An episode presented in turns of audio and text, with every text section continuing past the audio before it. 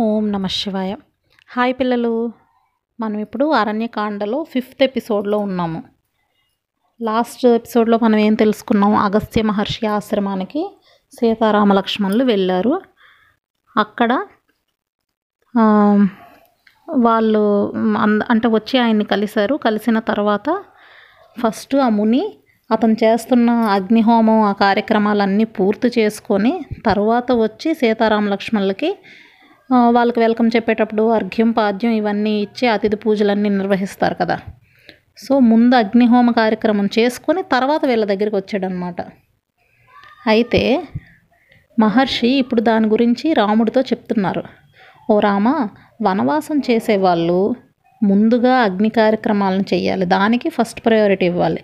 దాని తర్వాతే అతిథులకు సత్కారాలు అవి చేయాలి అది కాకుండా ఇంకో రకంగా గనక చేస్తే వేరే మనం పరలోకానికి వెళ్తాం కదా చనిపోయిన తర్వాత తన మాంసాన్ని తానే తినవలసిన శిక్ష విధిస్తారంట. అంటే మన శరీరంలో ఉన్న మాంసాన్ని మనమే తినాలి. అదొక శిక్ష. పరలోకంలో శిక్షలు భయంకరంగా ఉంటాయి. కొన్ని శాంపుల్గా తెలియాలంటే మీరు అపరిచితుడు సినిమా చూస్తే గరుడు పురాణంలో చెప్పిన శిక్షలు కొన్నిటిని అందులో చూపించారు. చాలా భయంకరంగా ఉంటాయి అన్నమాట శిక్షలు. మనం ఇక్కడ ఉంటాం కాబట్టి మనకు తెలియదు సో ఎవరైనా గెస్ట్లు వచ్చారు కదా అని నీ పూజ పునస్కారాలని సడన్గా మధ్యలో వదిలేసి అలా వెళ్ళిపోకూడదు. అందువల్లే అతను ముందేం చెప్పాడు? వాళ్ళకి వచ్చిన వెంటనే మీరు వెళ్ళి రెస్ట్ తీసుకోండి అని చెప్పి తన అగ్ని కార్యక్రమాలన్నీ పూర్తి చేసుకొని అప్పుడు వచ్చి వాళ్ళకి అర్ఘ్యపాద్యాదులు ఇచ్చాడు కదా. అందుకు ఎందుకు అలా చేయవలసి వచ్చిందనే ధర్మ సూత్రాన్ని రాముడికి చెప్తున్నాడు అనమాట అయితే అందుకు నేను ఇలా చేశాను అని చెప్పి తర్వాత రాముడికి చక్కగా పూజలు చేశాడు. పూజలు చేసిన తర్వాత చెప్పాడు ఇదిగో రామ ఇది ఒక గొప్ప దివ్యమైన ధనస్సు. ఇప్పుడు నేను నీకు ఇస్తున్నాను. ఇది విష్ణు చాపం. దీన్ని విశ్వకర్మ నిర్మించాడు. అది చాలా బంగారంతో రత్నాలతో చాలా బ్యూటిఫుల్గా డెకరేట్ చేయబడి ఉందన్నమాట. అయితే ఆ విష్ణు చాపాన్ని ఇచ్చాడు. ఇప్పుడు ఈ ధనస్సు యాక్చువల్గా పరశురాముడు శ్రీరాముడికి ఇచ్చాడు మనం ఇంతకుముందు బాలకాండలో చెప్పుకున్నాం కదా శ్రీరాముడు పెళ్ళయిన వెంటనే తిరిగి వస్తూ ఉండగా పరశురాముడు ఎదురు వచ్చాడు అప్పుడు ఆయన ఇచ్చిన విష్ణు చాపం.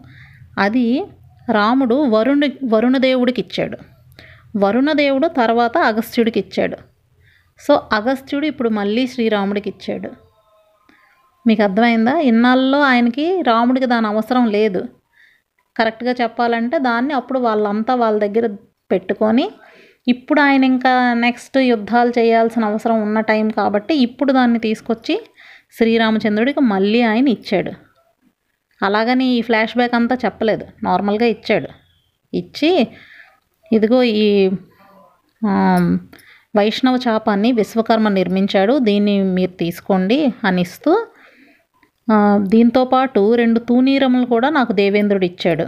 అవి అక్షయ తూనీరములు ఇంతకుముందు కూడా మనం చెప్పుకున్నాం కదా వెనకాతల ఇలా కట్టుకుంటారు యారోస్ అన్నీ పెట్టుకోవడానికి. దాన్ని తూనీరం అంటారు. అది అక్షయ తూనీరం అంటే ఎన్ని యారోస్ తీస్తున్నా కూడా వస్తుందన్నమాట. నా దగ్గర ఓ పదిహేను యారోస్ పట్టుకెళ్ళాను యుద్ధం చేశాను మధ్యలో అయిపోయాయి మళ్ళీ ఫ్రెష్గా తెచ్చుకోవాలని లేదు. అందులో ఎన్ని తీసినా కూడా వస్తూనే ఉంటాయి. సో అలాంటి అక్షయ తూనీరాలు రెండు నాకు దేవేంద్రుడు ఇచ్చాడు. సో ఇది ఫుల్గా మంచి వాడిగా ఉండే బాణాలతో నిండి ఉంటుంది. దీన్ని కూడా నువ్వు తీసుకో. అలాగే బంగారు ఓర కలిగిన బంగారు ఖడ్గం. ఇది కూడా నాకు దేవేంద్రుడు ఇచ్చాడు. దీన్ని కూడా నువ్వు తీసుకో. నువ్వు అసలు యుద్ధం చేసే టైంలో నీకు ఎప్పుడైనా అవసరం వచ్చినప్పుడు ఈ ధనస్సును పట్టుకొని భయంకరంగా ఉండే రాక్షసుల్ని చక్కగా వాళ్ళ మీద విజయం సాధించి దేవతలందరికీ కూడా నువ్వు చాలా హెల్ప్ చేసిన వాడు అవుతావు ఫ్యూచర్లో. అని చెప్పాడు. పైగా ఇది ఇంతకుముందు విష్ణుమూర్తి దీన్ని వాడారు. ఇలాంటి ధనస్సును పట్టుకొని ఎంతోమంది రాక్షసుల్ని ఆయన చంపారు హతమార్చారు. కాబట్టి ఫ్యూచర్లో నీకు కూడా ఇలాంటి ఉపయోగపడుతుంది కాబట్టి దీన్ని తీసుకో అని ఇచ్చాడు. ఇచ్చిన తర్వాత ఇంకా అంటున్నాడు మీకు అంతా మంచి జరుగుతుంది. అసలు మీరు చక్కగా సీతాదేవితో కలిసి ఇక్కడికి నా దగ్గరికి వచ్చినందుకు నాకు చాలా సంతోషంగా ఉంది. ఈ అడవిలో ఇంత కష్టపడి ఎంతో దూరం ప్రయాణం చేసి ఎంత అలసిపోయారు? జనక మహారాజు కూతురైన సీతాదేవి అసలు ఆవిడ చూడండి ఎంత అలసటగా కనిపిస్తుంది ఎంత సుకుమారి. అసలు ఇంతవరకు ఎప్పుడు ఆమె కష్టం అన్నదే తెలిసి ఉండదు. అలాంటిది ఈ వనవాస జీవితం ఎంత కష్టమైందైనా కూడా ఆవిడ ఎంత చక్కగా వచ్చింది. రామ అసలు ఎవరైనా సరే స్త్రీ భర్తకు అన్నీ బాగున్నప్పుడు అతని మీద ప్రేమానురాగాలు బాగానే ప్రదర్శిస్తుంది. కానీ భర్తకి ఏమైనా కష్టాలు వచ్చినప్పుడు జనరల్గా అతన్ని విడిచిపెట్టేస్తుంది. ఏహే వీడేంటి అన్నట్టు వచ్చేస్తుంది అనమాట మెంటాలిటీ. అది స్త్రీకి సహజంగా ఉన్న ఉన్న గుణం అన్నమాట. కాబట్టి జనరల్గా ఉండే టెండెన్సీ ఏది? అలాంటిది నువ్వు ఇంత ఇబ్బందుల్లో ఉన్నప్పుడు కూడా సీతాదేవి పొరపాటును కూడా అలా బిహేవ్ చేయలేదు. ఆవిడలో ఇలాంటి దోషం ఎక్కడ మచ్చుకైనా కనిపించట్లేదు. ఈవిడ అసలు అరుంధతీ దేవిలాగా పరమ సాధ్వి. కాబట్టి ఈవిడ పూజ్యురాలు. కాబట్టి ఇంత మంచి భార్యను పొందావు నువ్వు. నువ్వు ఇలా అలాంటి భార్యతో నీ తమ్ముడైన లక్ష్మణుడితో కలిసి ఇక్కడికి వచ్చినందుకు మా ఆశ్రమం అసలు పునీతం అయిపోయింది అని చెప్పాడనమాట చెప్తే ఇన్ని మాటలు వింటే రాముడు ఏమైపోవాలి? భుజాలు గజాలు అయిపోయి ఓహో మమ్మల్ని అగస్త్య మహర్షి అంటేనే సప్త ఋషుల్లో ఒకడు అంత గొప్పవాడు. మమ్మల్ని ఇలా పొగిడాడంటే అసలు ఉబ్బి తబ్బిబ్బైపోవాలి. ఆయన అలా ఏమీ అవ్వకుండా ఆయన చక్కగా వినయంగా ఓ మునీశ్వర మా ముగ్గురు గురించి మా ముగ్గురి యొక్క గుణాల గురించి మీరు ఎంతో తృప్తిపడి మాకెంతో చక్కగా ఈ వరాలన్నీ ప్రద ప్రసాదించారు. కదా ఇప్పుడు ఇచ్చారే విష్ణు చాపం ఇవన్నీ కూడా. సో మమ్మల్ని అంతా చక్కగా అన్నీ అనుగ్రహించారు కాబట్టి మేమెంతో ధన్యులం. అయితే ఈ ఏరియాలో వాటర్ బాగా దొరికి అన్ని రకాలుగా అనుకూలంగా ఉండే ప్లేస్ ఏదో మీరు నాకు కొంచెం సజెస్ట్ చేస్తే నేను అక్కడ ఒక ఆశ్రమాన్ని నిర్మించుకొని ప్రశాంతంగా హాయిగా నివసిస్తాం మేము ముగ్గురం కూడా అని చెప్పాడు. అయితే అగస్త్యముని ఇవన్నీ విన్నాక ఫ్యూచర్లో రఘురాముడు చేయాల్సిన రకరకాల కార్యక్రమాలని కూడా మనసులో ఉంచుకొని అసలు రాముడు పుట్టిన కారణం వేరు కదా దానికి తగినట్టుగా అన్నీ అనుకూలంగా ఏదైతే బెటర్గా ఉంటుందో అది ఆలోచించి దానికోసం కొంతసేపు ఒక్క క్షణం ధ్యానంలో కూర్చొని అప్పుడు కళ్ళు తెరిచి నాయనా రామ ఇక్కడికి రెండు యోజనాల దూరంలో పంచవటి అని ఒక ప్రసిద్ధ ప్రదేశం ఉంది. ఓకే? ఆ ఏరియా పేరు పంచవటి. అక్కడ కావలసినన్ని ఫ్రూట్స్ ఉంటాయి. వాటర్కి అయితే అసలు ఇబ్బందే లేదు బోల్డ్ ఉంటుంది. ఇది అన్ని రకాలుగా కూడా మీ వనవాసానికి అనువైన ప్రదేశం. అక్కడ చక్కగా లేళ్ళు గుంపులు గుంపులుగా తిరుగుతూ ఉంటాయి చాలా బ్యూటిఫుల్గా ఉంటాయి. కాబట్టి మీ ముగ్గురు కలిసి అక్కడికి వెళ్ళండి. అక్కడ ఆశ్రమాన్ని నిర్మి నిర్మించుకోండి. అలాగే మీ తండ్రి ఆజ్ఞ ప్రకారం వనవాస జీవితాన్ని హాయిగా గడుపు. ఇప్పుడు మీ నాన్న ఆదేశించిన పద్నాలుగు సంవత్సరాల వనవాసం ఆల్మోస్ట్ కంప్లీట్ అయిపోయింది. చాలా వరకు అయిపోయింది కదా. పదేళ్ళు గడిచిపోయిందని మనం ఇంతకుముందు చెప్పుకున్నాం. కాబట్టి ఇది మొత్తం పూర్తయిపోయాక నీ ప్రతిజ్ఞ నెరవేరిపోయిన తర్వాత నువ్వు మళ్ళీ కోసల రాజ్యానికి వెళ్ళి సుఖంగా పరిపాలించు. నిజంగా చెప్పాలంటే నీ తండ్రి అయిన దశరథ మహారాజు చాలా ధన్యుడు. నీలాంటి ఇంత గొప్ప కొడుకు పుట్టడం వల్ల అని చెప్పాడనమాట ఇప్పుడు రాముడి అవతార కార్యం ఏంటి? మెయిన్గా రావణాసురుడిని సంహరించడం.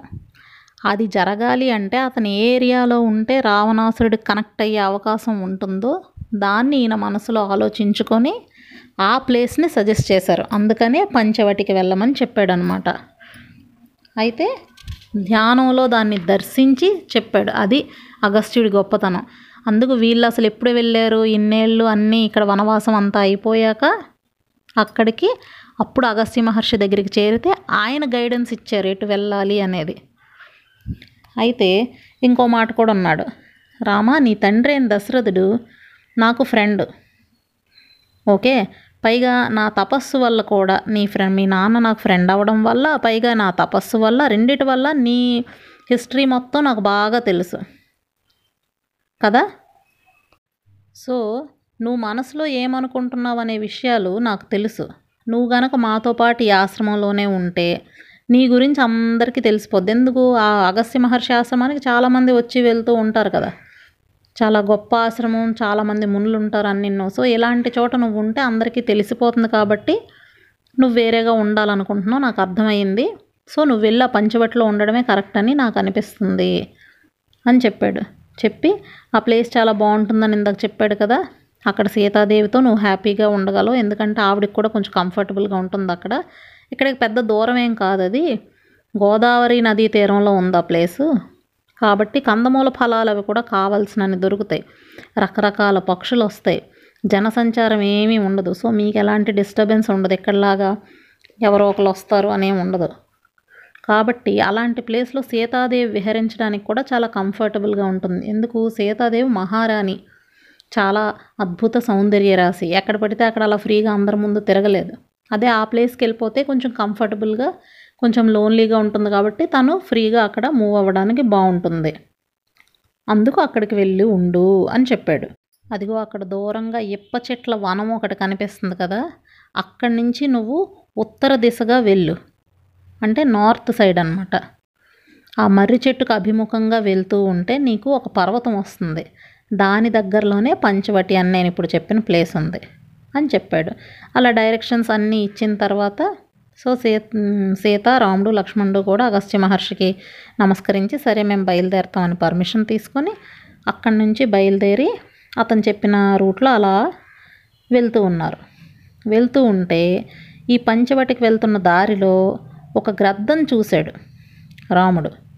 చాలా స్ట్రాంగ్గా ఉంది. అసలు భయంకరంగా అనిపిస్తుంది అనమాట ఎవరైనా ఎనిమీస్ దానికి ఉంటే మాత్రం వాళ్ళ పని అయిపోయింది అన్నట్టుగా అంత స్ట్రాంగ్గా కనిపిస్తుంది అది.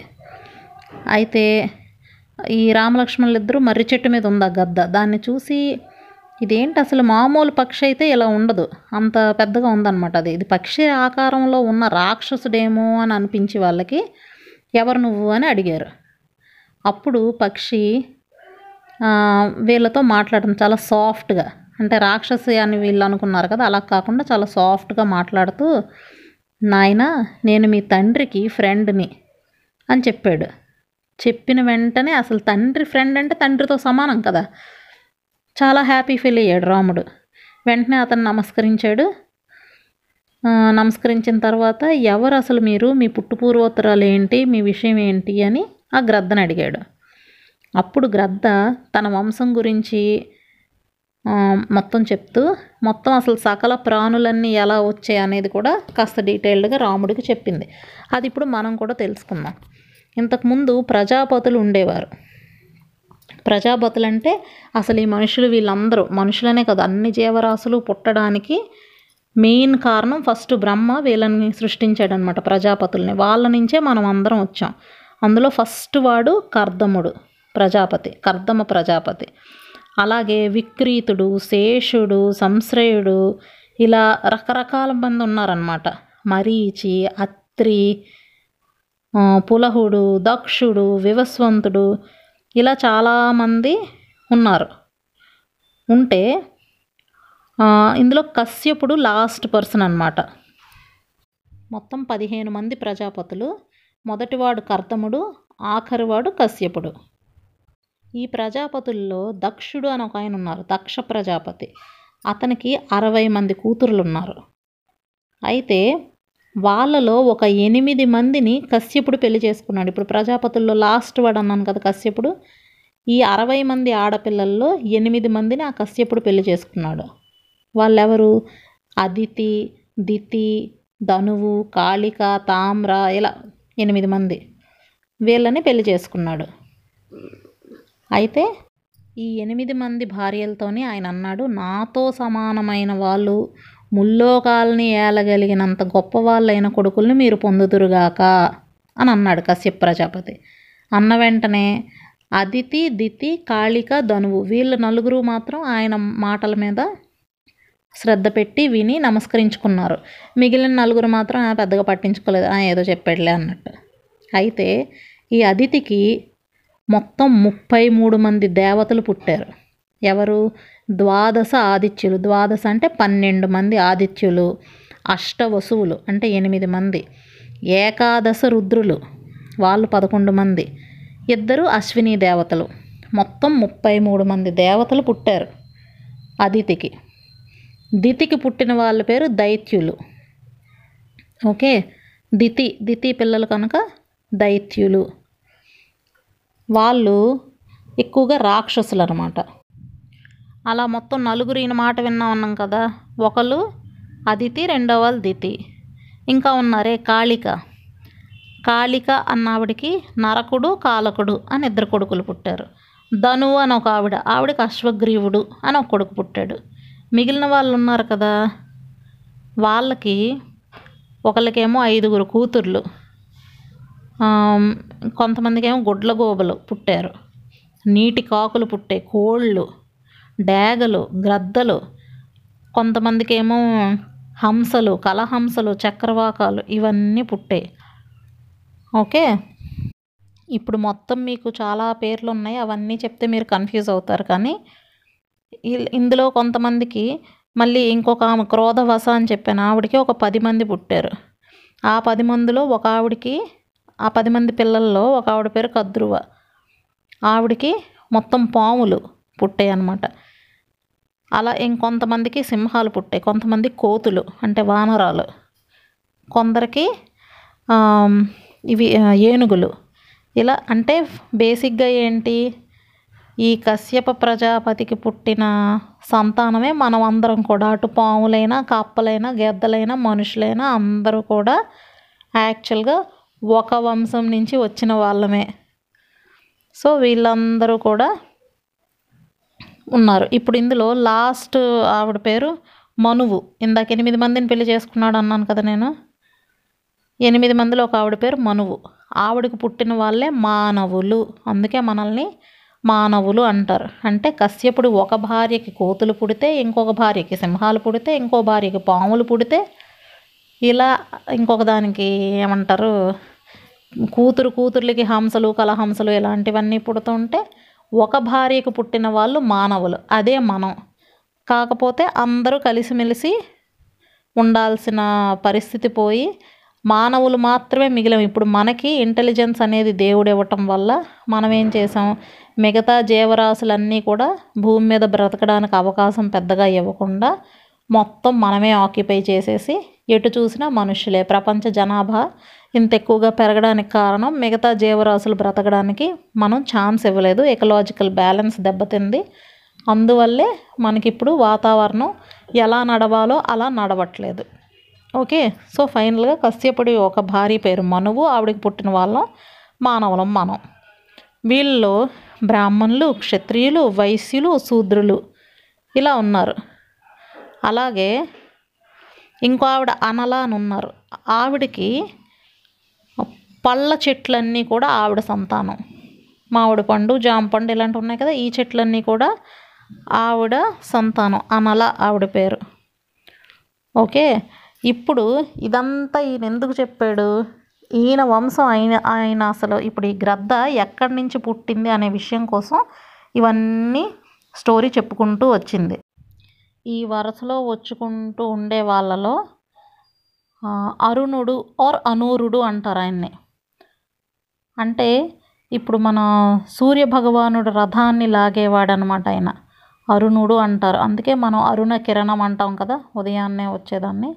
సో ఫస్ట్ అరుణుడు కనిపిస్తాడు తర్వాత వెనక అంటే గుర్రం నడిపేటప్పుడు ముందు రథసారథి కనిపిస్తాడు తర్వాత రథంలో ఉన్న వాళ్ళు కనిపిస్తారు. కాబట్టి ముందు మనకు అనూరుడు కనిపిస్తాడు వెనకాతల సూర్యుడు వస్తాడు అనమాట అతని తమ్ముడు గరుత్మంతుడు. ఇతని పేరు మీరు వినే ఉంటారు. సో వినత అనే ఆవిడకి ఇద్దరు పిల్లలు. ఒకరు ఈ అనూరుడు రెండవ వాడు గరుత్మంతుడు. ఇప్పుడు ఈ అనూరుడికి ఇద్దరు కొడుకులు. ఒకళ్ళ పేరు జటాయువు ఇంకొకళ్ళ పేరు సంపాతి. సో నా పేరు జటాయువు మా అమ్మ పేరు సేని మా అన్నయ్య పేరు సంపాతి అని చెప్పాడు. అంటే ఫైనల్గా నీ పేరేంట్రా బాబు అంటే జటాయువు అని చెప్పకుండా అసలు ప్రజాపతుల దగ్గర నుంచి మొదలుపెట్టి ఎవరెవరికి ఎవరెవరు పుట్టారు అన్నీ చెప్పుకుంటూ వచ్చి లాస్ట్కి ఇప్పుడు సేని అనూరుడు. వాళ్ళిద్దరికీ పుట్టిన పిల్లలు ఇద్దరు మొదటివాడి పేరు సంపాతి రెండవ వాడి పేరు జటాయువు. సో నా పేరు జటాయువు అని చెప్పాడనమాట ఇప్పుడు ఈ జటాయువు రాముడితో ఇవన్నీ చెప్తూ నీకు గనక ఓకే అయితే మీరు ఇక్కడ ఎలాగో నివాస స్థలం ఏర్పరచుకోవడానికి వస్తున్నారు కదా అది రక్షించడానికి నేను మీకు హెల్ప్ చేస్తాను. ఇదేమో దట్టమైన కేకారణ్యం. విపరీతంగా క్రూర మృగాలు దుష్టమైన రాక్షసులు దుష్టులైన రాక్షసులు వాళ్ళందరూ ఏరియాస్లో తిరుగుతూ ఉంటారు. కాబట్టి ఎప్పుడైనా నువ్వు లక్ష్మణుడు కుటీరానికి దూరంగా వెళ్ళాల్సి వచ్చినప్పుడు సీతాదేవిని నేను రక్షిస్తాను అని చెప్పాడు. మరి గ్రద్ద కదా పై నుండి దూరం నుంచి చూడగలదు ఎవరైనా వస్తున్నా వెళ్తున్నా. పైగా బాగా స్ట్రాంగ్ నార్మల్ మనకు కనిపించే బయట కనిపించే గ్రద్దలు కాదు. అందుకు అలా చెప్పాడు. చెప్పిన వెంటనే రాముడు ఎంతో సంతోషంతో ఆ జటాయువుని పూజించి సంతోషంతో కౌగిలించుకొని నమస్కరించాడు. నమస్కరించిన తర్వాత జటాయువు రకరకాల మాటలు బట్టి తనకి బాగా అర్థమైన విషయం ఏంటంటే తన తండ్రికి జటాయువు చాలా క్లోజ్ ఫ్రెండ్ అని మాత్రం తనకు అర్థమైంది. తర్వాత సీత లక్ష్మణులను తీసుకొని రాముడు పంచవటికి వెళ్ళాడు. అక్కడ సీతాదేవి రక్షణ బాధ్యతని జటాయువుకు అప్పగించాడు. ఓకే ఇవన్నీ మనకి ఫ్యూచర్లో జరగబోయే సంఘటనలకి చాలా ముఖ్యమైన సిచ్యుయేషన్స్ ఇవి. అందుకు ఇవన్నీ డీటెయిల్డ్గా చెప్పుకుంటున్నాం. సో జటాయుకి సీతాదేవి రక్షణను అప్పగించాడు. ఇచ్చిన తర్వాత అంటే సీతని ఒకరు సేఫ్గా చూసుకుంటున్నారంటే రాముడు అప్పుడు. ఇప్పుడు తనకేంటి? మునీశ్వరులు అందరూ కోరుకున్నది ఏంటి? చాలామంది మమ్మల్ని హింసిస్తున్నారు. చాలామంది రాక్షసులు ఇక్కడ ఉన్నారు. సో వాళ్ళందరినీ మీరు చంపాలి. మమ్మల్ని మీరు ప్రొటెక్ట్ చేయాలి అని అంటే రాముడు అభయం ఇచ్చాడు కదా. ఆ పనులు చెయ్యాలి అంటే. రాక్షసుల పనుల మీద తిరగడానికి వెళ్తే ఇక్కడ సీతాదేవిని ఎవరు చూసుకుంటారు? ఇన్నాళ్ళంటే సీత తనతో పాటే ఉంది సేఫ్గా ఉంది. ఇప్పుడు తను రాక్షసులతో యుద్ధం చేయాల్సి వస్తే యుద్ధం జరుగుతుంటే అప్పుడు సీతను ఎవరు చూసుకుంటారు? ఇలాంటి సిచ్యుయేషన్స్ అన్ని. ఇంతకుముందు మనం చూసాం కదా ఒక రాక్షసుడికి సరిగ్గా ఇక్కడ నడుం దగ్గర సీతాదేవిని ఇలా పట్టుకొని పక్కకి తీసుకెళ్ళి నేను ఈవిడ్ని పెళ్ళి చేసుకుంటానని. ఇలాంటి సంఘటనలన్నీ జరిగాయి కదా. ఇప్పుడు తనకు కొంచెం ధైర్యం వచ్చింది. ఎందుకు? జటాయు వాళ్ళకి తోడుగా ఉన్నాడు కనుక. ఓకే? ఇక్కడతో ఇది జటాయు సంగతులు. ఇప్పుడు తర్వాత ఇప్పుడు ఈ పంచవటికి చేరారు. ఇప్పుడు అక్కడ కుటీరం అవన్నీ నిర్మించుకోవాలి కదా. దానికి కావాల్సిన ప్లానింగ్ అంతా చేసుకుంటూ ఉండగా రాముడు అంటున్నాడు మీరు మమ్మల్ని డిస్టర్బ్ చేయకండి. కాసేపు విడిచిపెడితే మేమంతా చక్కగా మా కుటీరం ఎలా కట్టుకోవాలనే దాని గురించి ప్లాన్ చేసుకుంటా ఉన్నాడు నాకు అలా చెప్పాడు ఆయన. కాబట్టి మనం ఇప్పుడు ఆయనకి రెస్ట్ ఇచ్చేద్దాం. రేపు మళ్ళీ కలుసుకుందాం. ఓకేనా? బాయ్ పిల్లలు.